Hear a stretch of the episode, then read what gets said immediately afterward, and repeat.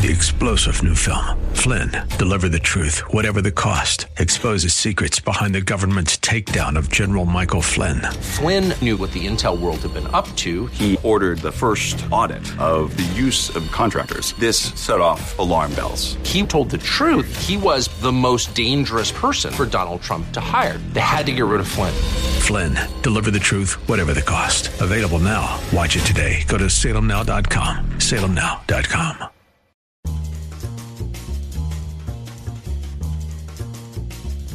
Today on the Town Hall Review with Hugh Hewitt, brought to you in partnership with the Pepperdine Graduate School of Public Policy.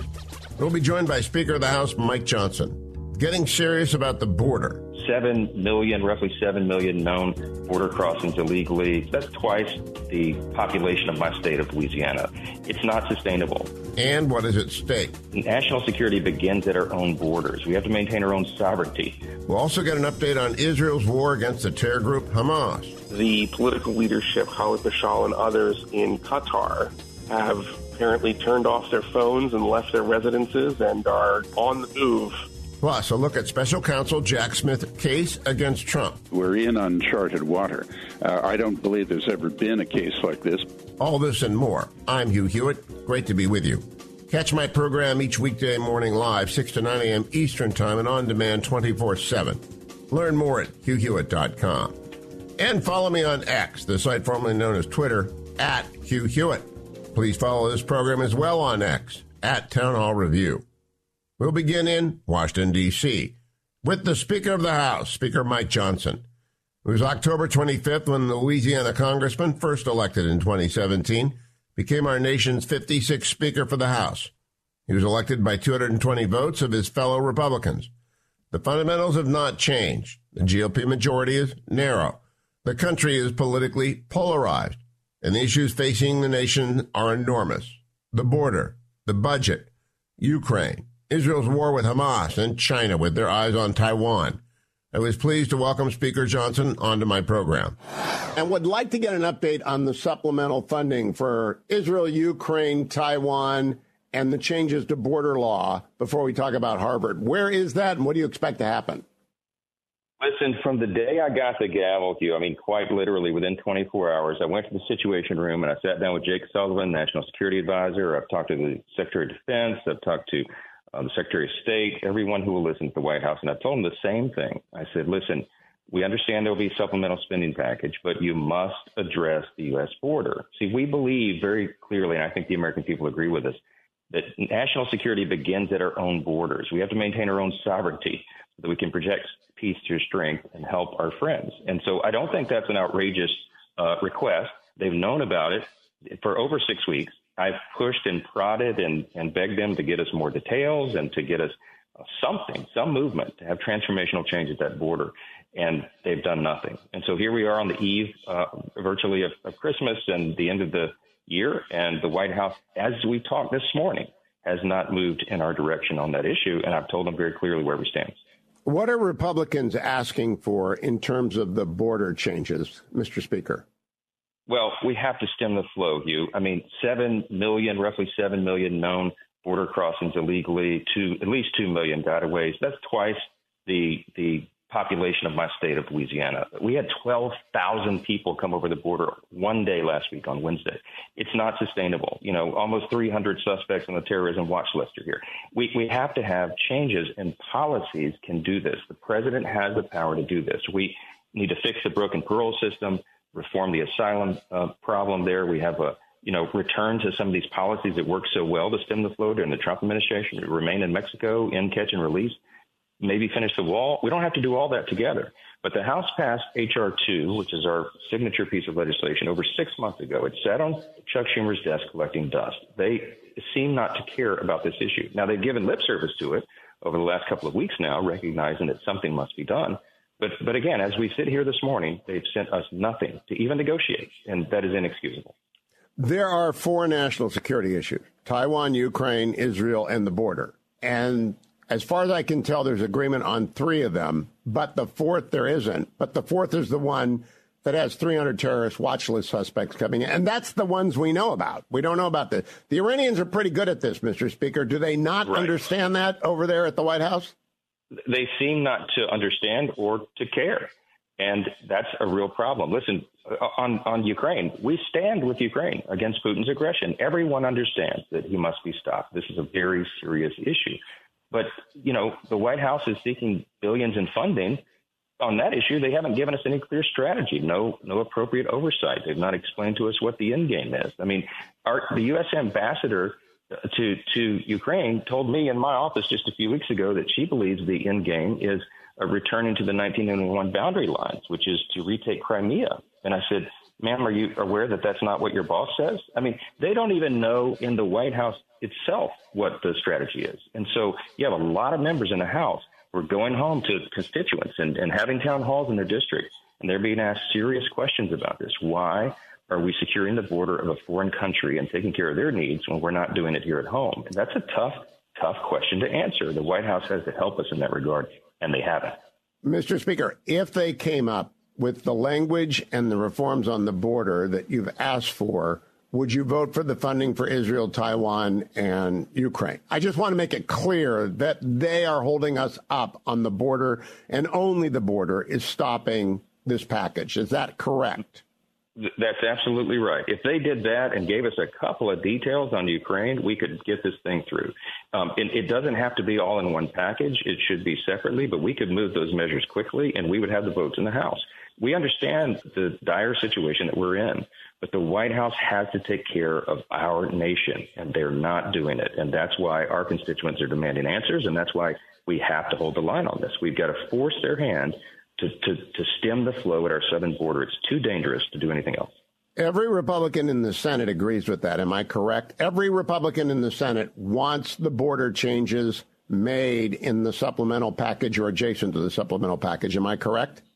They have shown that with their votes, yes. And and every Democrat in the Senate voted to stop that progress. And and that's where we are. We have an impasse between the two parties. And I look, I've been a good faith negotiator here with, with Chuck Schumer and all of my colleagues on the other side to tell them that this is not a political game. I'm not, I'm being very forthright. I'm being operating in good faith. I'm telling you, we have to do this for the people. And, and ironically, you, you and I both know this would help the president. I mean, politically. I mean, I was in New York the last two weekends. The people of New York are outraged over the border. I mean, they're overrunning Manhattan and New York City uh, illegals. They can't handle it. And all the cities, even in the, the big blue cities that used to be sanctuary cities, right? They're, they're crying out for help. The Democrats need to do this as well as the Republicans. And I, for the life of me, Hugh, I do not know why they won't be reasonable to negotiate this. So, are you in danger of going home without any of these four things moving? Because I understand they're they're a package. There are four national security issues. They all have to be dealt with. They are in one package, and you will go home, right? If that package doesn't pass. Listen, Hugh, let me remind everybody, all your listeners, because your your listeners are savvy. They know people are keeping score. We have done our job. The House passed the Israel aid package uh, six weeks ago.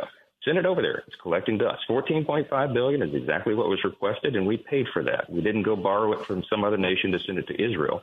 We paid for it here. But again, what's Chuck Schumer done with that? Nothing. Nothing. It's sitting on his desk we're ready. We're we're working. We've been at this every day, and we have been very clear from day one since I took the gavel. As I said, I've told them exactly what we need to get it done, and they've just ignored it. I think they I think they thought we were bluffing or something, but this is not a game. Are you willing to send the House home if they do not act within this week? Well, Hugh, I mean, we don't. I don't know what else to do. I, am not going to have everybody sit here through Christmas twiddling their thumbs. They've not sent me anything, and you know, I've told I've told the leaders and the, the Democrat leaders in the Senate that as late as yesterday. Send us something to work on. They haven't done it. They haven't done it. So what else are we to do? Uh, you know, we're willing to work. The House members will, will work. We've shown that over and over and over, but we're not getting any cooperation from the White House and the, and the Senate Democrats at all. All right, Mr. Speaker, then we are at an impasse, and it's up to the Democrats either to send everyone home or not. I want to bring up the old Solomon Amendment. In 2006, the Congress passed a Solomon Amendment, which gave America's universities a choice allow the military to recruit on your campuses, or we're not sending you any more money. I would like to give every university, beginning with my alma mater, Harvard, a choice. Either you condemn and act against anti Semitism on your campus and sign a statement to that effect, or we're cutting you off. What is the chance of cutting off these anti Semitic universities, beginning with Harvard, whose president refused to condemn as um, anti Semitic, calls for genocide. But we were appalled by that outrageous testimony. Uh, it just, just staggering. We kind of know what they think. We sort of know the hypocrisy exists there, but you've never seen it uh, on such glaring display. And Harvard, MIT, University of Pennsylvania, you know, we've already had the resignation of the president there, Liz Magill. Um, as, as Chairwoman Elise Stefanik uh, says of our Republican conference who evoked those responses, you know, one down, two to go. I, I think there needs to be real accountability, Hugh, and I think that what you're referring to with the Solomon Amendment may be one approach. We've, we've launched an investigation here in the House of all this federal funding that these institutions receive, and we have to demand accountability in every possible way. I think everything's on the table right now. Uh, the Harvard Corporation has indicated this morning, according to the New York Times, they are retaining President Gay. So they are basically thumbing their nose at the Congress and at the outrage about Harvard. So my alma mater, now, they got $625 million from the federal government. That is unacceptable, Speaker Johnson. Can you do something this year before the end of the year in the package that I expect will move? Because Democrats are nuts not to send money to Israel, to Ukraine, to Taiwan and to the border. They're nuts if they don't do that. But would you attach a Solomon like amendment to this package? Look, I would like to. Um, I don't know how much time we're going to have to do all that, but again, it depends on what is sent over. Um, as I said, everything is on the table. These are fast-moving developments, but I could not agree with you more. We have to have accountability. It is inexcusable. These institutions are receiving so many taxpayer dollars when they can't even stand up for the basic human rights of their Jewish students. I mean, the idea that they would not call out uh, cries for uh, the, the, the annihilation of the Jewish state and the Jewish people is just it's just unbelievable to us. Um, and and so we, everything is on the table, Hugh. We'll, we'll see. Now, I, I just want you to take our audience into the details here, Mr. Speaker. This is not hard. This is actually a couple of pages of legislation, and maybe 10. It's not hard. Who moves the ball forward at this point? You've sent over the bills. I think it's got to be Majority Leader Schumer who sends over a bill, and then you go to a conference. Is that right? That that's right. That's how it works. And uh, my suspicion is that he's awaiting on some sort of green light or signal from the White House. Um, that they typically move in tandem on these things. But you know, look, I'll tell you, I have been in the SCIF. You know, confidentially in the private settings. I've said publicly. I said this most recently on the stage in the congressional auditorium in front of all of our colleagues uh, just late last week. I, I, I told uh, the National Security Advisor, the Secretary of Defense, the Secretary of State, all of them, these are the necessary ingredients. This is not difficult. We need transformational change on the border, which you could do with a stroke of a pen, and we need clarity on exactly what and how the money is going to be spent in Ukraine and what the what the strategy is. Very, very simple, very reasonable request. You, they've not delivered on any of those things. So, what am I to do? Coming up the political leadership, Khalid Mashal and others in Qatar, have apparently turned off their phones and left their residences and are yeah. on the move. And that could mean a lot of things. But I think it is a reminder that this is not going to be forgotten by Israel. When the Town Hall Review returns in a moment.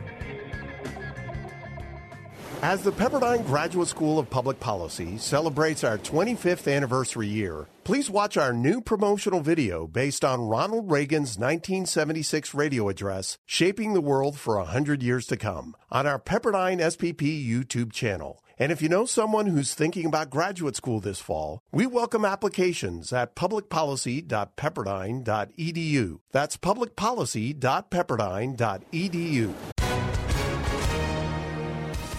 Hi, everyone. If you've been injured in an accident that was not your fault, listen up. We have legal professionals standing by to answer your questions for free. Call now and find out if you have a case and how much it's potentially worth. Call 800 702 5400. I'm here with spokesman John Wolf. So, John, tell everyone listening who should call right now. Well, Maria, first off, thank you for having me here. It's always nice to answer the listeners' questions. Now, as far as who should call in, Anyone who's been injured in an accident and think you deserve compensation, give us a call right now. 800 702 5400. You'll find out if you have a case and how much it's potentially worth. Thanks, John. You heard it, folks. Take advantage of this opportunity and call now. 800 702 5400. Advertisement sponsored by Legal Help Center may not be available in all states. Welcome back to the Town Hall Review with Hugh Hewitt. As Israel continues their war against the terror group Hamas, they are doing so amidst predictable but still notable opposition from many in the international community. On Tuesday, the UN General Assembly voted on an immediate ceasefire. 153 nations voted in favor of the resolution and thus against Israel. 10 voted against the resolution and thus with Israel. And 23 couldn't figure out which way they wanted to go, so they abstained. It was a non binding resolution, but Israel has said it is going forward with the war. So it indicates only the degree to which Israel is willing to continue without international support. And Israel is making progress. We'll turn now to Eli Lake, now with Commentary Magazine. He joined Morgan Ortagus, who guest hosted for me earlier this week. Eli, just give us your thoughts on the latest Israel news and, and what our audience should be thinking of. Well, I think the really big news is the report that was in the Jerusalem Post and others in the Israeli press that the political leadership, Khalid Mashal and others in Qatar, have apparently turned off their phones and left their residences and are yeah. on the move. And that could mean a lot of things. It could mean that the Qataris have said, okay, we can't really host you anymore. It could mean that the Qataris said, you can stay, but we can no longer guarantee your security. And that could be a recognition of a new change in Israeli policy, which obviously during negotiations with Hamas and the Qataris over the hostages, I were probably not planning an assassination mission for the leadership that were residing there. It could just mean that they were being prudent. There's a lot of reports about where they're going. Some say that they're going to Lebanon. Iran is obviously a very obvious possibility there. Another report said potentially that they were going to Algeria but I think it is a reminder that this is not going to be forgotten by Israel. And so the leadership of Hamas is in the crosshairs. It's something I think everybody probably understood, you know, on October 7 when we understood how bad this attack was. But now, you know, I think it's really clear, and that's, that's an interesting development. It's a very interesting development, and ultimately, all of this comes down to the Islamic Republic of Iran. Uh, Hamas would not be able uh, to do many of these attacks without most of their funding coming from Iran, similar with Hezbollah. So, Eli, what should this administration, after three years of, of appeasing and placating and chasing Iran around the world begging for a deal, uh, what should this administration be doing with Iran now? Well, one thing is they should, I would hope, although I don't know if the personnel is in place to do something like this, but they should take advantage of some of the work that your administration did, which is to continue to have a channel to Iran's democratic opposition, but more importantly, to use the power of American public diplomacy. There was a lot of great work that was done at the State Department, which I covered, of just using public diplomacy tools, whether it's Twitter or TikTok or Telegram to express what America's position is on the Iranian regime. But the idea that the United States has its true allies are the Iranian people and not the Iranian regime is very, very important for the Iranian people to understand. And you cannot have that policy if you are pursuing a deal with the Iranians for a number of reasons. First yeah. and foremost, the Iranians, I mean, we know this under Obama, they consider, you know, Obama had to pledge in a personal letter to the supreme leader of Iran that we're not interested in supporting, you know, the Iranian opposition or in any way supporting regime change in Iran. Now, regime change has bad connotation, and I understand that. In 2023, lots of people would say, well, I don't want a war with Iran, and neither do I. But the end result of the sort of corrupt and unrepresentative usurping theocracy that currently runs Iran being displaced through a democratic revolution. Well, that's obviously a result the United States and the civilized world has not only yeah. would desire, but has, I think it's a precondition for international security. With the nation fast approaching 2024 and our presidential election, Donald Trump remains the very clear leader for the GOP nomination. The former president is also facing a host of legal challenges. Perhaps the most serious are those coming from special counsel Jack Smith. Sebastian Gorka turned to Conrad Black. Lord Black is somebody who has uh, suffered at the hands of overzealous prosecutors, uh, understands the paucity, the, the weakness, and how politicized or perverted the American judicial system can be. What it, it's hard from the outside for us to read why it happened, but the I don't know if it's historic, but the unusual news yesterday that there will be an ex- expedited hearing in the Supreme Court potentially of Jack Smith's argument that a president does not hold executive immunity with regards to this president. Uh, what do you make of that, and what does it bode for that case and the others the president is facing?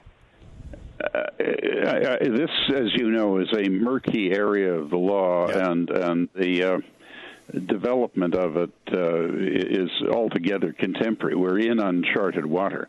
Uh, I don't believe there's ever been a case like this because one of the guardrails traditionally of American constitutional democracy is you don't legally harass ex presidents.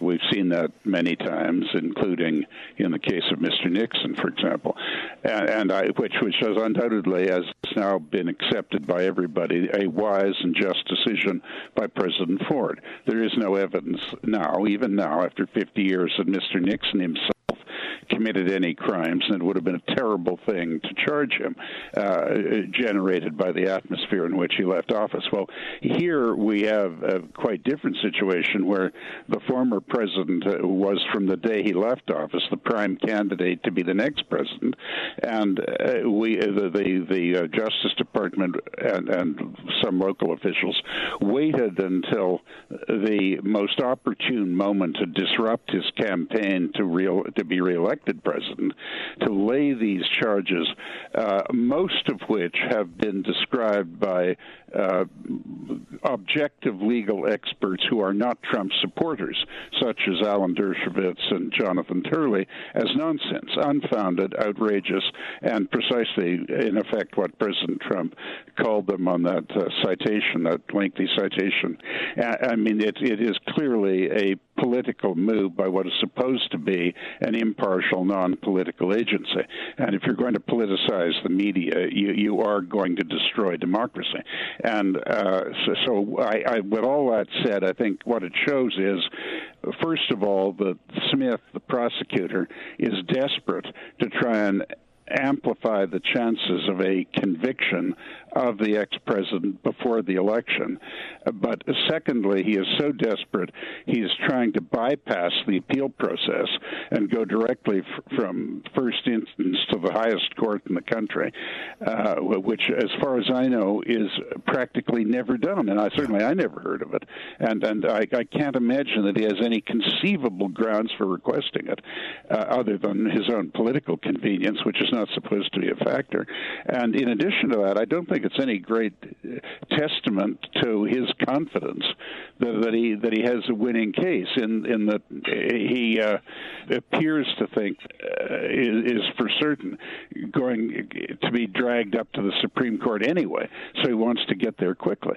So I would say that it is another egregious example of the attempted utilization of the justice system for illegitimate political purposes, but also no no show of strength by Trump's enemies.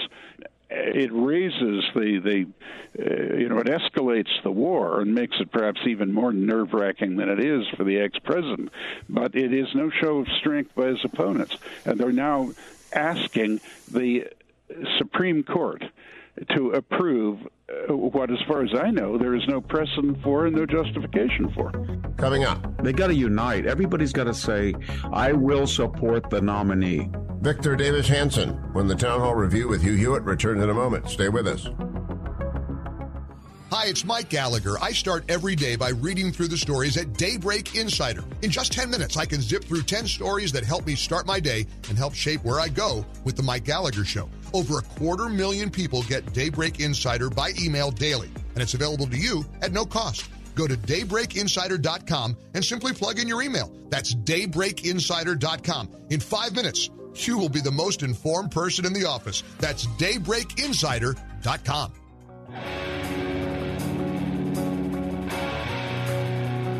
Welcome back to the Town Hall Review with Hugh Hewitt, brought to you in partnership with our sponsor, the Pepperdine Graduate School of Public Policy.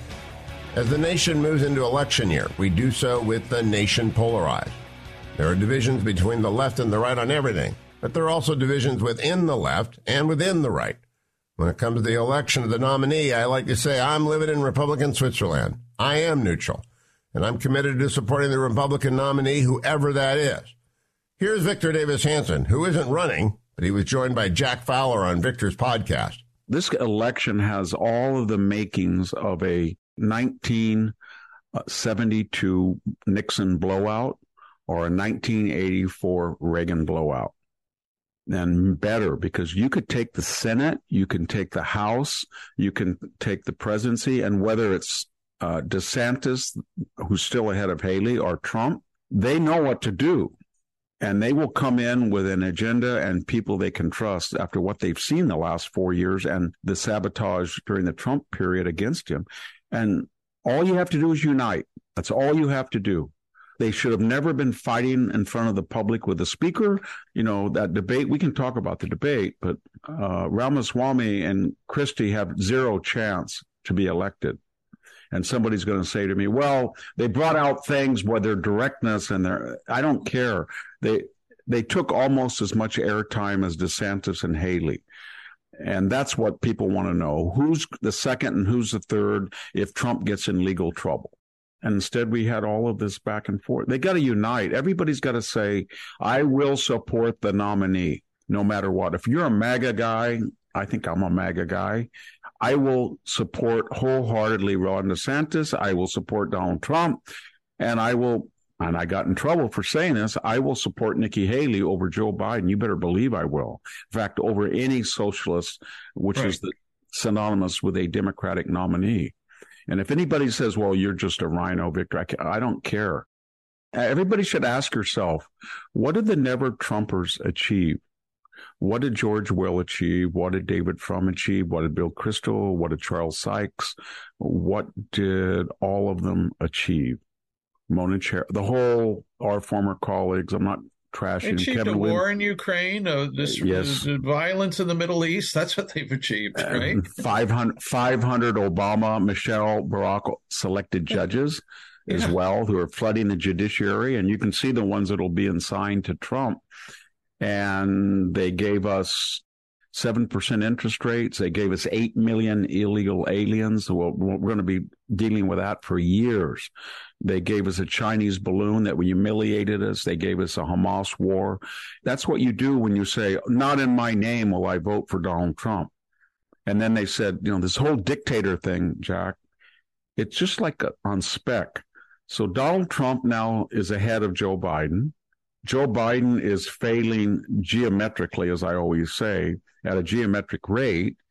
And he, the other day, Jack, he was mentioning a girl again. I could not believe it. Cute girl. He mentioned somebody. I mean, he can't be let loose without eyeing, talking, touching some preteen girl. He's completely unfit to be president. And then we got Hunter, and we'll talk about the indictment, no doubt. But yes. the whole Biden corrupt consortium is falling apart, and the left knows it, and they say, "Oh my God, they're going to vote for Donald Trump." Uh, we tried the lie about the laptop disinformation. Don't remind us of the Russian collusion lie. We said the Bidens were as clean as possible. They were just perfect. That was a lie. We tried to get him off the ballot. That's not working. We've got Letitia James, Alvin Bragg, Fani Willis, and Jack Smith. That looks pretty good. But in case it doesn't, let's resurrect that old chestnut. Let's get that old chestnut and say, he's a dictator. And I thought to myself, okay. So then he, by fiat, tried to cancel student loans. No, right before the midterm. Did he, by fiat, just start draining the strategic petroleum reserve for electoral advantage? No, he filled it up. He filled it up. Did he lie? Did he, his FBI guys, were they all pro Trump and they tried to subvert the FBI? No, they lied under oath, most of them, and they tried to ruin the, uh, him in 2016. They're, they're let loose, their retrieval service for the Biden family, whether laptops, guns, or diaries. And of course, we know uh, they love Catholic uh, masses in Latin, and they like to go after student. They work with Twitter. They pay him three million. Did he do that? No. He may have talked trash. He may have tried to provoke people. Who knows? But when you actually look, did he break U.S. immigration law and let in eight million people? No. He didn't do any of that. Did he start a war? No. So there's no classification of dictatorship that fits him. And yet that's what they're trying to pass on because he's ahead in the polls. Biden's corrupt and failing. You get Victor's podcast at salempodcastnetwork.com. Coming up. We don't appreciate the power and the importance of social norms until they're broken. The soul of civility. When the Town Hall Review with Hugh Hewitt returns in a moment.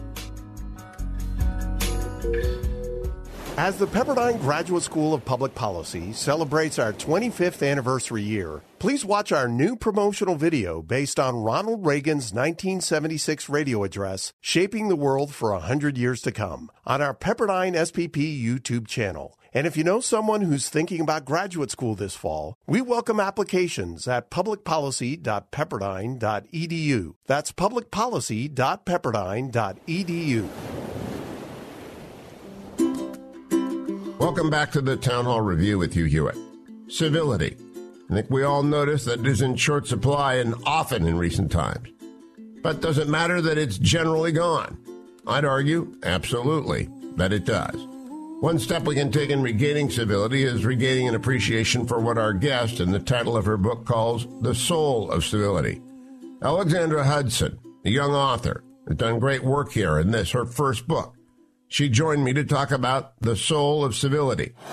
I had never heard of Giovanni della Casa and Baldassare Castiglione, and I had never heard of John Fletcher Moulton, a 19th century English barrister, mathematician, and judge. Observed that there exists a middle ground between the realm of the things we do with unrestricted freedom and those things we do because they are prescribed by law.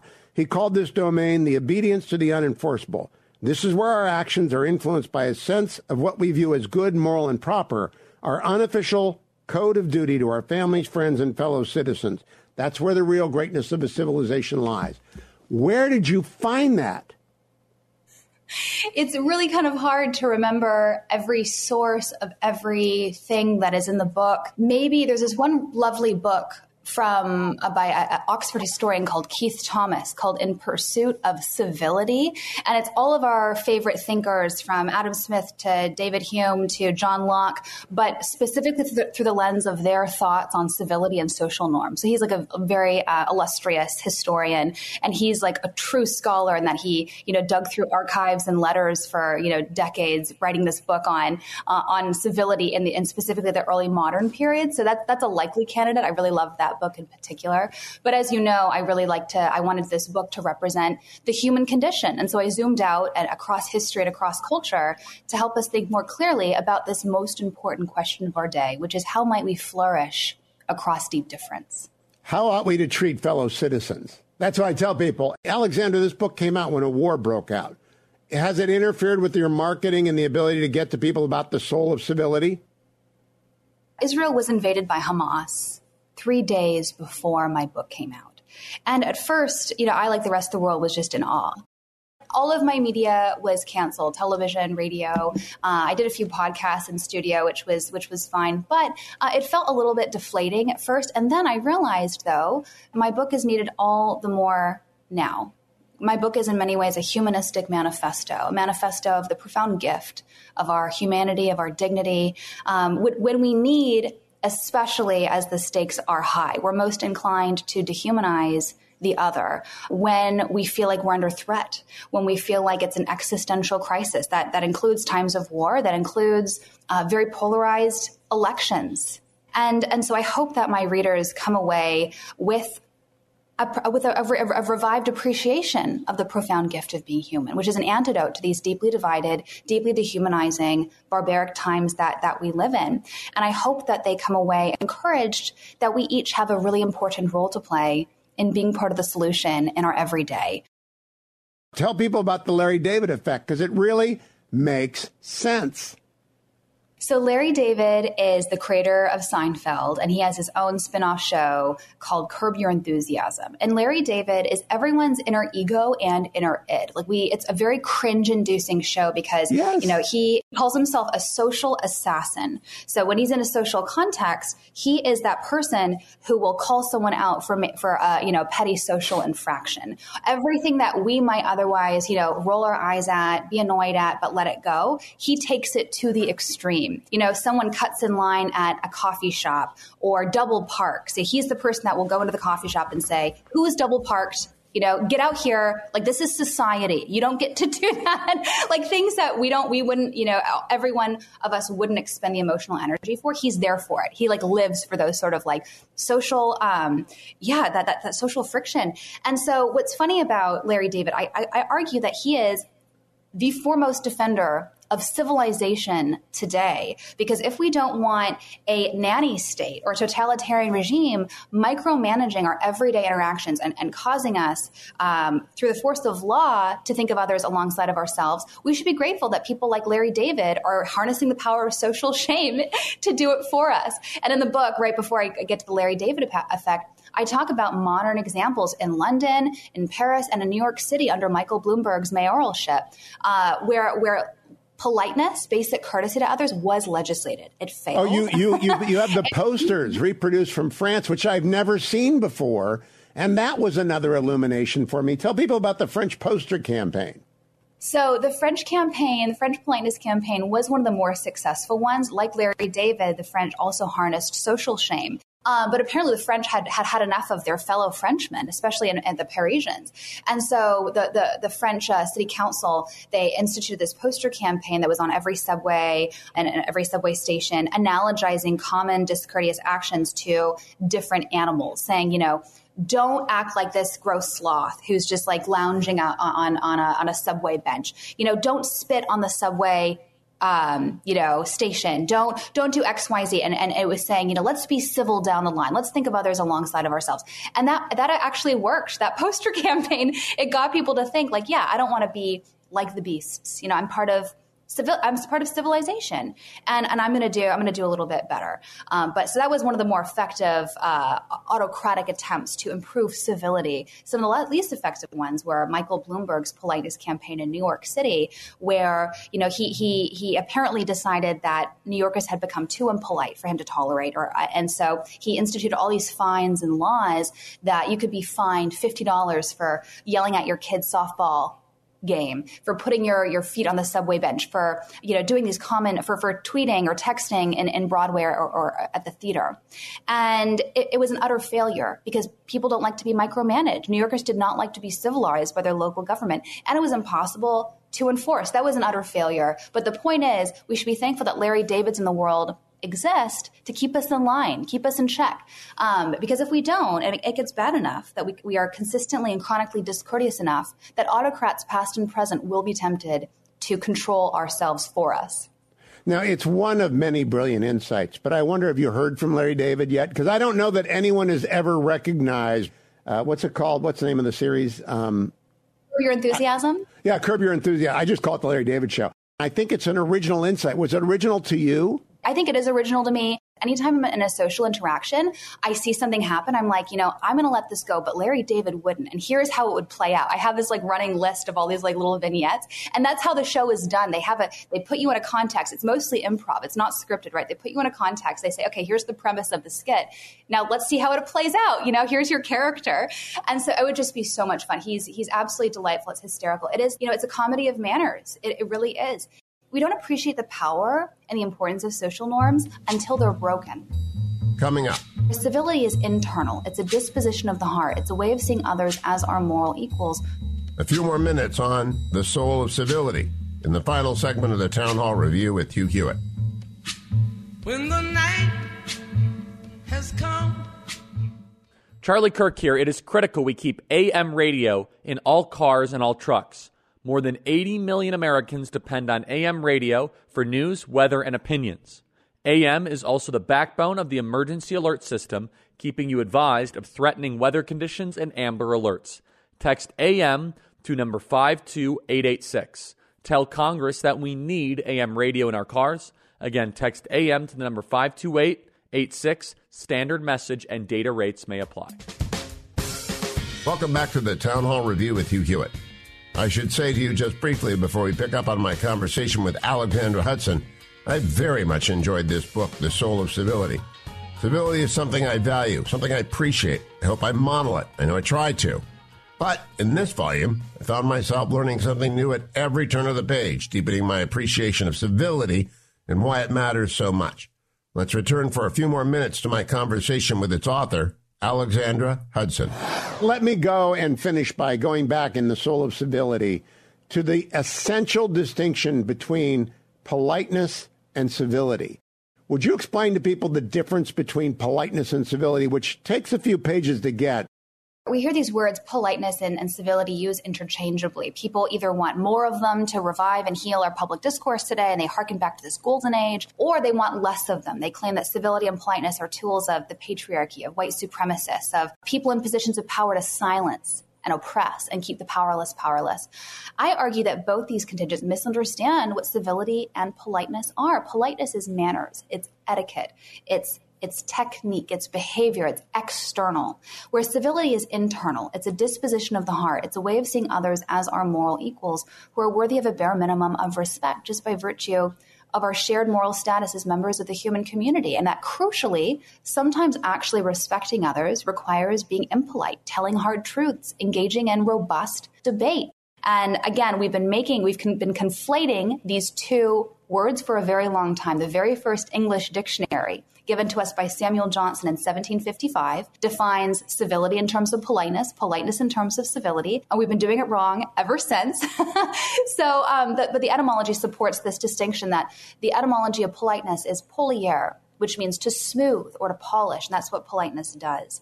It papers over difference, polishes over it, it focuses on the, on the outside, the external. The etymology of civility is civitas, which is the root of all things related to citizen, um, citizenship, the city, and civilization itself. And that's what civility is it's the disposition and the habits of a citizen in the city. Do you believe, Alexandra, that repetition of politeness will lead to civility? I do agree with that. Um, so, at its best, politeness will perfect the inner disposition of civility, the, the, rituals, the practices, the behavior of sacrificing self for others for the sake of the, the joint project of living well with others. But too often, we are content with mere politeness. We're content with just the gesture, just the behavior, and we insufficiently seek to cultivate and nurture the inner disposition of actually respecting others. And so my argument is let's not settle for just the, the, the, the going through the motions and, and, and faux and faux respect that is focused on j- just empty gestures. Um, and that let's instead focus on, on cultivating, especially in children, uh, the inner disposition of civility instead. This is how, what I talk about great hearts, that, that the outer actions will ideally flow from an inner character. Thank you for joining us for the Town Hall Review with Hugh Hewitt. Catch my complete conversation with Alexandra Hudson at townhallreview.com. If you're enjoying Town Hall Review, make it a point to share our podcast, please, with a friend. Send them to our website, townhallreview.com. Special thanks and Christmas greetings to executive producer Russell Schubin, producers David Bouchon, Alex Perez, Adam Ramsey, Harley Eady, and Duane Patterson. Let me say thanks once again to our sponsor, the Pepperdine Graduate School of Public Policy. I'm Hugh Hewitt. Thank you for joining us.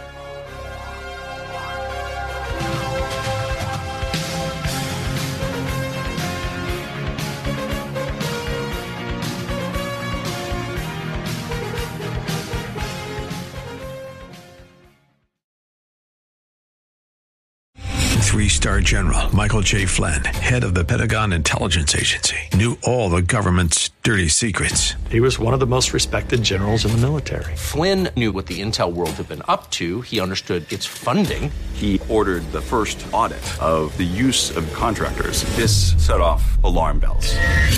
The explosive new documentary, Flynn, Deliver the Truth, Whatever the Cost, uncovers the facts behind this scandal. Flynn told the truth. He was the most dangerous person for Donald Trump to hire. I find out the worst enemy that I'm going to face in my life is right here in America. They took my assessment and they wanted me to change it. And I was like, I'm not changing it. They had to get rid of Flynn with in depth interviews, archival footage, and never before seen personal records of the man behind the headlines. I just felt like I was drowning. Flynn, deliver the truth, whatever the cost. Available now. Watch it today. Go to salemnow.com. Salemnow.com.